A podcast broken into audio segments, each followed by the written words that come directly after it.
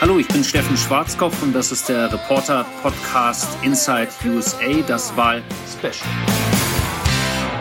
Das waren hier in Washington und in den USA überhaupt äh, ziemlich lange Tage zuletzt und ziemlich kurze Nächte. Und das gilt, glaube ich, für alle Beteiligten. Das gilt für die Kandidaten, das gilt für die Parteien, das gilt für uns ähm, Journalisten und das gilt, glaube ich, auch für alle, die das als Zuschauer verfolgt haben. Und meine Kollegin Sonja Gillert, die war, glaube ich, in den letzten Tagen so ein bisschen beides. Zuschauerin, gebannt vor dem Fernseher, gleichzeitig natürlich auch als Journalistin das Ganze begleitend. Also ich vermute fast, dass es der nicht anders gehen wird, auch übermüdet und trotzdem irgendwie unter Strom. Hallo Sonja nach Berlin. Hallo Steffen. Naja, also nachdem aus dem Wahltag eine ganze Wahlwoche wurde, ich glaube, da hast du ein bisschen mehr ähm, an Schlafdefizit mitgenommen. Wir sprechen ja auch gerade zu einer sehr frühen Morgenstunde äh, in Washington, wenn ich das richtig im Blick habe. Wie viel Uhr ist bei dir gerade? 4.30 Uhr haben wir es jetzt und äh, ich bin seit zweieinhalb Stunden wieder jetzt vor der Kamera, ähm, aufgestanden um Mitternacht und äh, zu Bett gehe ich dann vielleicht um acht, halb neun. Das hängt so ein bisschen davon ab, ob die Kinder mich lassen. Es ist noch ein Fußballspiel heute vom Sohnemann. Da muss ich auch noch hin mal gucken, in welchem Zustand ich das dann miterleben werde. Wow, der Wahlzeitrhythmus. Ja, und es ist ja auch tatsächlich so, ähm, in einigen Bundesstaaten ist es noch sehr knapp. Arizona, Nevada, Pennsylvania, da hat Biden seinen Vorsprung ausbauen können. In Georgia wird nochmal ausgezählt, weil es so extrem knapp ist. Dennoch hat sich ja Biden am Freitagabend, am späten Abend dann ähm, mit einer Rede gemeldet. Ich fand, es klang sehr präsidentiell speziell. Wie siehst du das? Das auf jeden Fall. Und äh, eines fand ich auch bemerkenswert, also was das Präsidiale angeht, äh, schon allein die Ansprache, My Fellow Americans, das war schon so mit leicht bebender Stimme fast, also liebe Mitbürger, liebe Mitamerikaner, ähm, das war schon wieder der Versuch, so ein bisschen zu sagen, ich bin da fürs ganze Land, ich werde mich kümmern, ich werde euch alle zusammenführen, wir werden die United States haben, die Vereinten äh, und Vereinigten Staaten äh, Amerikas, was ich aber eigentlich interessanter fand, weil diese Tonlage und diese Tonalität, die hören wir ja jetzt schon seit einigen Tagen von ihm, war, dass er gesagt hat, äh, naja, wir sind auch schon in Gesprächen heute gewesen mit Experten was das Gesundheitswesen angeht, also in Sachen Corona-Bekämpfung, äh, wirtschaftliche Fragen wurden diskutiert. Und da hat er ziemlich deutlich äh, gemacht, ähm, ich habe schon einen Plan, ich weiß, dass ich ins Weiße Haus einziehen werde und wir haben schon die Ärmel sozusagen hochgekrempelt. Das war, glaube ich, so ein bisschen die unterschwellige Botschaft. Also nicht nur, lasst uns zählen, lasst uns geduldig sein, es sieht gut aus, sondern die klare Ansage, ich bin bereit, ich habe einen Plan und ich äh, arbeite jetzt schon für den ersten Tag im Weißen Haus. Bevor wir dazu noch mal genauer kommen, möchte ich noch mal einmal reinhören, wie er sich an das ganze Land gewandt hat. We may be opponents, but we're not enemies. We're Americans. No matter who you voted for, I'm certain of one thing. The vast majority of almost 150, Ameri 150 million Americans who voted, they want to get the vitriol out of our politics. We're certainly not going to agree on a lot of issues, but at least we can agree to be civil with one another. Er hat Donald Trump nicht direkt genannt, Joe Biden. Ich frage mich so ein bisschen, welche Wirkung hat denn so eine Rede? Man befürchtet ja schon, also auch nachdem Trump einen doch äh, weiterhin kämpferischen Ton anschlägt und die ganze Zeit von Betrug an den Menschen ähm, spricht, dass es da noch unruhig wird in den USA. Wie siehst du das? Was ist da gerade für eine Stimmung, die sich entwickelt im Land? Ja, also ich bin mir nicht so sicher, ob das wirklich einsetzt, was Donald Trump hofft und was auch sein Sohn Donald Trump Jr. hofft, dass es hier wirklich den, wie er es formuliert hat, totalen Krieg gibt und das eben auch mit Massenprotesten auf den Straßen. Es gibt jetzt äh, in den nächsten Tagen angekündigt äh, von republikanischer Seite ähm, Demos, die stattfinden sollen. Ähm, Stop the Steal heißt das Ganze, also Stop den Betrug sozusagen. In allen Hauptstädten der 50 Bundesstaaten sollen die Menschen zusammenkommen und äh, gegen das protestieren, was man eben hier auf republikanischer Seite oder zumindest im Weißen Haus als Wahlbetrug ansieht. Ich habe nicht den Eindruck, dass man hier wirklich Massen mobilisieren kann. Wir haben das ja vereinzelt gesehen in den letzten Tagen, dass da äh, Demonstranten teilweise auch bewaffnet vor Wahlzentren waren ähm, in, in Phoenix, äh, in Philadelphia und anderswo, aber eben nicht in der Masse, wie man das, glaube ich, hier im Weißen Haus erhofft hat. Ein anderer Punkt, den Trump anspricht, sind die ähm, rechtlichen Schritte, die er einleiten will gegen das Wahlergebnis. Ähm, welche Möglichkeiten hat er denn da faktisch? Also es gibt ja schon eine ganze Reihe von Klagen und teilweise waren diese Klagen auch erfolgreich, aber diese Erfolge, das sind so ein bisschen Scheinerfolge, möchte ich es mal nennen. Da ging es zum Beispiel um die Frage, auch in Pennsylvania, wie nah dürfen denn die Wahlbeobachter, die republikanischen, ran? Zuerst äh, waren das ähm, 18 ähm, Feet, also ungefähr ähm, umgerechnet sechs Meter. Jetzt dürfen sie auf zwei Meter rein und äh, mhm. denjenigen, die da die Stimmen auszählen, über die Schulter äh, gucken. Das ähm, hat man als großen Erfolg verkauft. Hm, würde ich mal jetzt einfach so brummend vor mich hin ähm, sagen, so dolle ist dieser Erfolg nicht. Jetzt ein anderer Erfolg, äh, den man glaubt verbucht zu haben, da hat äh, der Supreme Court ähm, entschieden, ähm, dass äh, tatsächlich die Briefwahlunterlagen, also die Stimmen, die nach dem 3. November erst reingekommen sind, dass sie nicht mit allen anderen zusammen auf einen Haufen sozusagen geworfen werden, sondern dass die getrennt werden müssen, dass die auf einem Extrastapel sind, damit man da die Kontrolle über, drüber ähm, dann auch behält auch so ein Teilerfolg, ähm, auch vor allem deshalb, weil nämlich äh, die zuständige Ministerin in Pennsylvania erklärt hat, ja, das machen wir ja eigentlich sowieso. Das ändert jetzt einfach mal gar nichts für uns. Wir legen die ohnehin zur Seite. Also insofern, diese, diese Erfolge, die sind alle begrenzt. Und ähm, nochmal, um so die generelle Frage äh, zu beantworten, wohin führt das Ganze? Es ist ähm, unterm Strich so, dass es ziemlich klare Rechte und Regeln und Gesetze in den einzelnen Bundesstaaten gibt. Und äh, solange sich die Bundesstaaten daran halten, ähm, ist es gar nicht so wahrscheinlich, dass der Supreme Court hier in Washington sich überhaupt dieses Falles annimmt, weil ja viele sagen, naja, mit der konservativen Mehrheit und sechs zu drei Stimmen, ähm, da wird das irgendwie hier dann doch noch äh, juristisch verdreht der äh, wahrscheinliche Wahlsieg äh, von Joe Biden. Ich bin mir da nicht so sicher. Ähm, der Supreme Court hat auch in der Vergangenheit wiederholt darauf hingewiesen, dass es eine klare Rechtslage gibt in den Bundesstaaten, dass er sich nicht mehr dafür zuständig sieht. Also könnte es sein, dass äh, viele dieser Klagen niemals hier in Washington landen werden und dass der Supreme Court äh, ganz einfach sagt, nee, nicht unser Bier, das sollen die mal schön in den Bundesstaaten selbst entscheiden. Jetzt ist ja auch immer wieder davon die Rede, es gebe Beweise, als aus, also aus dem Trump-Lager, dass es Betrug gibt. Einfach mal ganz nüchtern die Frage an dich, wo gibt es denn überhaupt Betrugsgefahr oder gibt es da Vorfälle, die kursieren oder ist das alles komplett aus der Luft gegriffen? Also es gab ja im Vorfeld schon die Berichte, dass da ähm, ganze Wahlboxen verschwunden sind, stapelweise hat zumindest der US-Präsident behauptet, äh, Stimmen, ähm, die für ihn gewesen wären. Ansonsten in den Wahlzentren selbst das ist jetzt schon ein bisschen schwierig. Ähm, es sei denn, man fängt an, im Hinterzimmer neue äh, Wahlzettel zu drucken und äh, scannt die dann anschließend ein. Aber ich meine, es gibt ähm, äh, Computersysteme. Das ist ja nicht so, dass da ähm, Menschen einfach da sitzen, sich äh, Zettel angucken und dann fröhlich Kreuzchen machen, ohne dass da jemand mhm. dazu gucken würde. Es sind republikanische Wahlbeobachter da, dabei, demokratische Wahlbeobachter. Es sind Kameras überall installiert. Insofern gibt es da eine sehr, sehr strenge Überwachung. Ich hatte heute Gelegenheit mit äh, einem ähm, Vertreter der Trump-Kampagne zu telefonieren, der sich interessanterweise bei mir meldete. Der ist in Philadelphia dabei im Wahlzentrum, auch dort als Wahlbeobachter eingesetzt ähm, und das äh, seit Tagen auch extrem schlaflos. Äh, der gute Mann und den habe ich dann natürlich auch gefragt, wie ist es denn, was erlebst du da, wird da betrogen, siehst du Anhaltspunkte dafür? Und die sehr, sehr deutliche Antwort war, nein, gibt es nicht, mhm. haben wir innerhalb der letzten Tage null hier gesehen. Und ich habe ihn dann auch gefragt, ja, und was ist mit den Anschuldigungen des äh, Präsidenten, das, was er ähm, hier doch ein relativ ähm, deutlichen Ton vorgetragen hat. Äh, da hat äh, der Vertreter der Trump-Kampagne gesagt, der ist ganz einfach frustriert. Ähm, diese juristischen Schlachten, die wird es jetzt geben. Unterm Strich werden wir akzeptieren müssen, dass äh, Joe Biden der Präsident ist und dass Donald Trump das Weiße Haus verlässt. Also ziemlich klare Worte dafür, dass das ein Mann wirklich stramm auf Trump-Kurs ähm, in der Vergangenheit, dass der das so deutlich sagt. Mhm.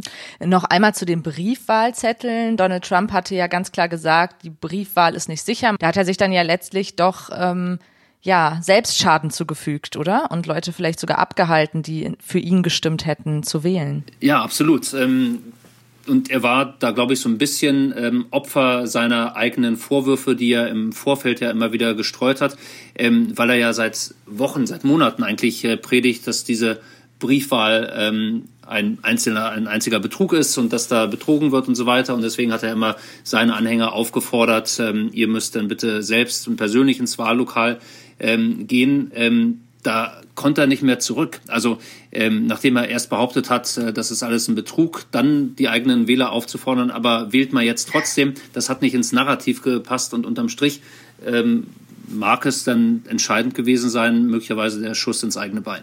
Jetzt muss man andererseits aber auch sagen, klar, Biden führt insgesamt gerade, aber es war jetzt nicht so, dass es den großen blauen Durchmarsch gab in den USA. Also Donald Trumps Wahl war kein Versehen, wie es oft auch in Deutschland geglaubt wird oder nur ein Momentum.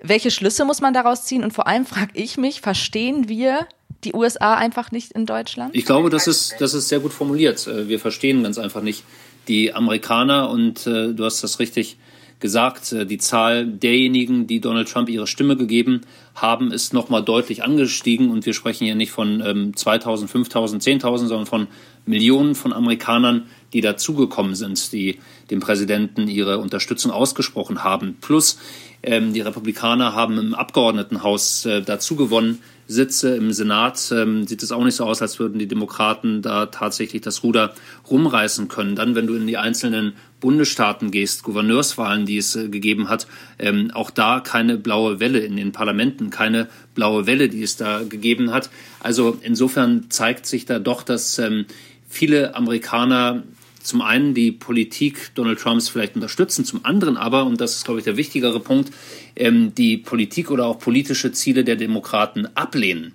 Also mhm. wir sprechen da ähm, von wirtschaftlichen äh, Zielen der Demokraten, wir sprechen da von klimapolitischen Zielen der Demokraten, außenpolitischen äh, Zielen, wir können aber auch ähm, das Finanzielle ansprechen, Steuerreformen äh, etc. Also da gibt es extremen Widerstand äh, im Land und das muss man auch einfach mal akzeptieren in Deutschland, dass hier teilweise die Denke sozusagen eine andere ist. Ähm, wir gehen ja auch mal davon aus, ähm, Obamacare ist das Tollste auf der Welt. Natürlich will mhm. jeder eine Krankenversicherung haben und so, und so weiter. Nein, ist es nicht. Für die Amerikaner äh, ist das äh, die Pistole auf der Brust. Die Amerikaner wollen zu nichts gezwungen werden. Die wollen ihre Freiheiten haben. Ähm, nicht immer aus deutscher, aus europäischer Sicht verständlich, aber so denken viele Amerikaner und so, glaube ich, kann man auch erklären, warum diese blaue Welle ausgeblieben ist und warum es da teilweise fast eine rote Welle gegeben hat im Land. Angesichts dieser ausbleibenden blauen Welle, Biden spricht jetzt von einer blauen Mauer. Wo haben die Demokraten was versäumt im Wahlkampf? Ich weiß gar nicht, ob man was versäumt hat, aber ähm, die Sache ist eher die, dass vielen Amerikanern das Programm der Demokraten zu weit geht. Ähm, also gerade auch in klimapolitischer Hinsicht, ähm, das hört sich für uns Deutsche, für uns Europäer immer ganz wunderbar an, wenn man sagt, äh, okay, wir wollen jetzt hier ein ähm, billionenschweres Programm auflegen. Wir wollen bis äh, 2035 äh, ähm, klimaneutral sein. Wir wollen letztendlich dafür sorgen, dass die Ölindustrie ähm, zurückgefahren wird, dass äh, Fracking ähm, nur noch im begrenzten Maße neu zugelassen wird, äh, etc. Das sehen viele Amerikaner als Bedrohung an. Und vor allem in den ähm, ländlicheren Gebieten, wo denn Menschen auch entweder an Agrarwirtschaft hängen, wo Jobs dran hängen, wo Existenzen dran hängen oder eben auch in Staaten wie Texas, in Pennsylvania, wo es äh, ganz einfach auch um Arbeitsplätze geht, äh, was ähm, die Energieversorgung angeht. Und das ist ein ziemliches Schreckgespenst gewesen, dieser Green New Deal, ähm, den Joe Biden ja jetzt gar nicht so extrem verfolgt hat, wie äh, beispielsweise AOC hier in Washington oder andere, wo er immer versucht hat, ein bisschen gegenzusteuern. Aber ich glaube ganz einfach, dass vielen Amerikanern das zu radikal ist, was äh, man da sieht von den Demokraten und was viele Republikaner, glaube ich, auch äh, fürchten, ist, dass dieses America First, was unter Donald Trump ja extrem gegeben hat, dass das vorbei ist und dass äh, Amerika ähm, aus ihrer Sicht äh, sich wieder am ähm, Nasenring ähm, durch die Gegend führen lässt äh, von Europa, von, von Asien, dass man allen anderen einen Gefallen tun wird und zu nett ist sozusagen zum Rest der Welt und das wollen viele hier nicht. Jetzt ist es trotzdem so, dass so viele Amerikaner wie ähm, nie zuvor, wenn ich es richtig im Blick habe, mit 74 Millionen mindestens Joe Biden gewählt haben. Ähm, in welchen Bereichen kann man da schon sagen, konnten die Demokraten den Wähler mobilisieren zusätzlich? Ich fange mal andersrum an. Wo hat das mit der Wählermobilisierung nicht geklappt? Ähm, beziehungsweise so formuliert, wo haben die Republikaner überraschende Erfolge erzielt oder Donald Trump. Das ist äh, zum einen bei der wachsenden Zahl an Latinos. Ähm, da hat man nochmal eine Schippe draufgelegt. Das waren 2016 ähm, knapp 30 Prozent der Stimmen, die man da geholt hat. Äh, jetzt war man da bei über 35 Prozent, vor allem auch bei den männlichen äh, Wählern dort äh, in, in diesem Segment waren wir da erfolgreich mit über 40 Prozent. Auch bei ähm, vielen Afroamerikanern war, Afroamerikanern war, war man deutlich ähm, erfolgreicher.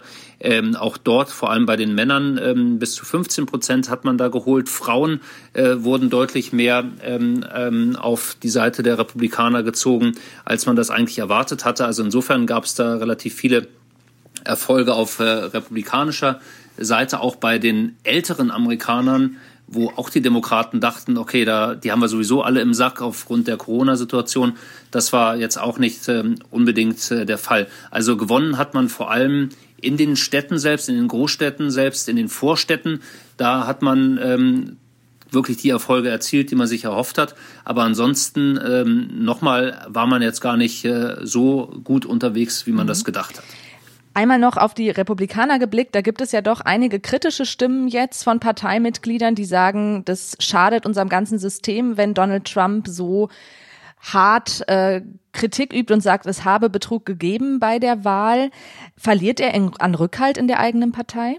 Ja, das ist die spannende Frage, wie schnell man ihn denn fallen lässt. Also jetzt gehen wir mal davon aus, dass Joe Biden tatsächlich ins Weiße Haus einzieht, wird dann Donald Trump noch in irgendeiner Weise Einfluss auf diese Partei haben? Ich glaube, die klare Antwort ist nein.